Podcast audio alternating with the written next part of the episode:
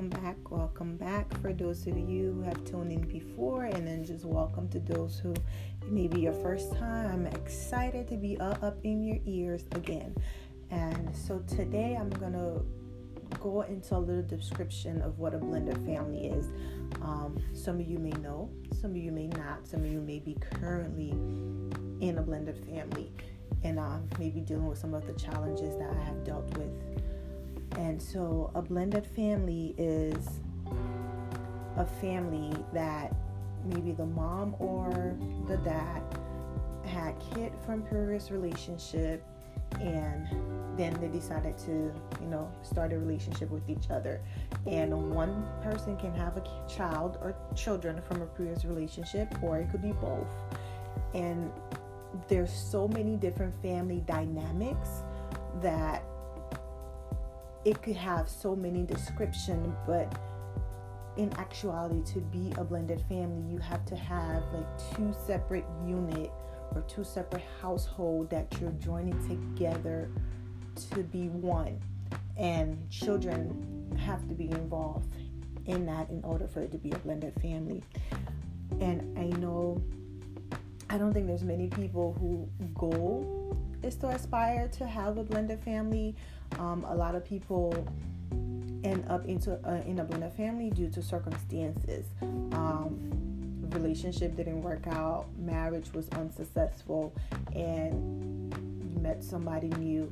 Sometimes you go through maybe 2 or 3 blended family before you end up with the one that really works. I know for me, and it's kind of funny because when I was younger, I used to say that I wanted to have 7 kids. Why the number 7? I have no idea. But I could not picture myself giving birth to 7 kids or being pregnant 7 times, or maybe having multiple, if that was the case. But I just never picture it. So for that reason, I thought, oh, it'll never be possible because I don't see myself going through that 7 times. But it never occurred to me at that time that, oh, I could meet a man who had children from a previous relationship and end up having a big family that way. It just never occurred to me. And with my case, that's what happened. I met a man who had children from a previous relationship, and I tell my husband about this all the time, and I encourage him to share his story with others because it can just help someone make better choices.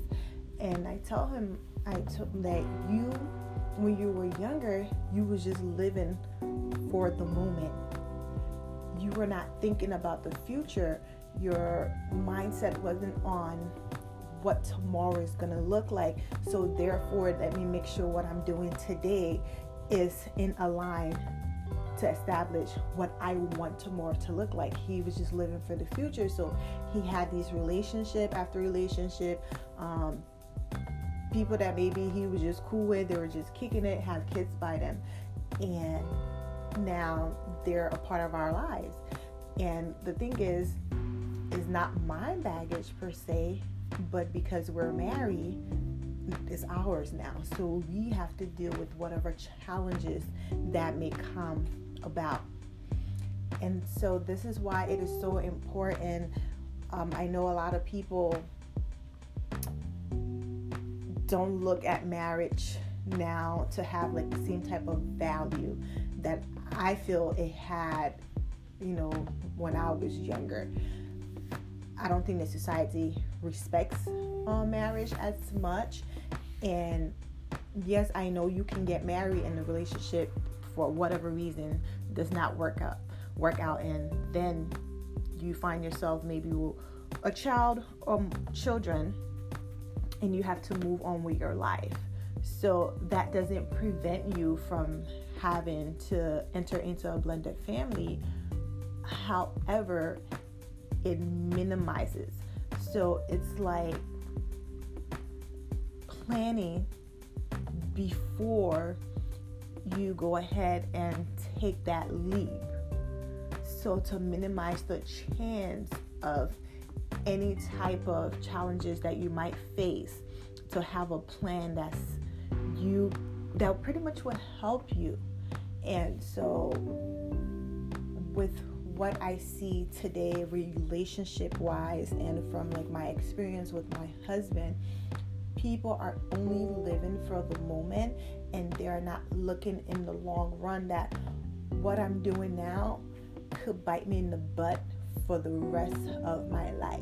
So therefore, let me make sure I'm making the right choices so that later on down the line, I'm not miserable.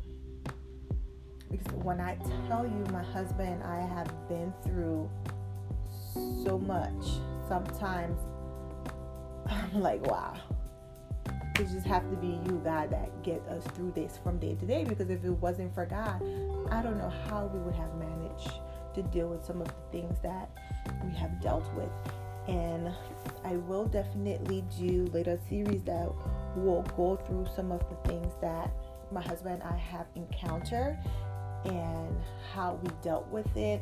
Maybe at that time the way we dealt with it wasn't quite right, because sometimes when things happen you respond from emotion and not logic. We don't always utilize critical thinking, which is a very great skill that can save you, and we just react from emotion. So I'm gonna go over how we may have reacted to certain situation, and if I thought maybe there was another way we could handle certain situation, I'm gonna share that with you guys.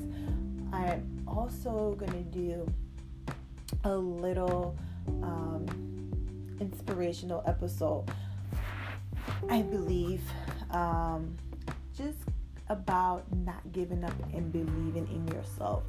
It is so important to believe in yourself, because someone else can believe in you so much, but if you don't have an ounce of belief in yourself, for you to get up and start doing what it would take for you to achieve whatever it is you're trying to achieve is near impossible to do so. Again, thank you guys for tuning in. Give me any feedbacks. Let me know if there's something specific that you would like me to talk about. Share, and share. Please and thank you. God bless.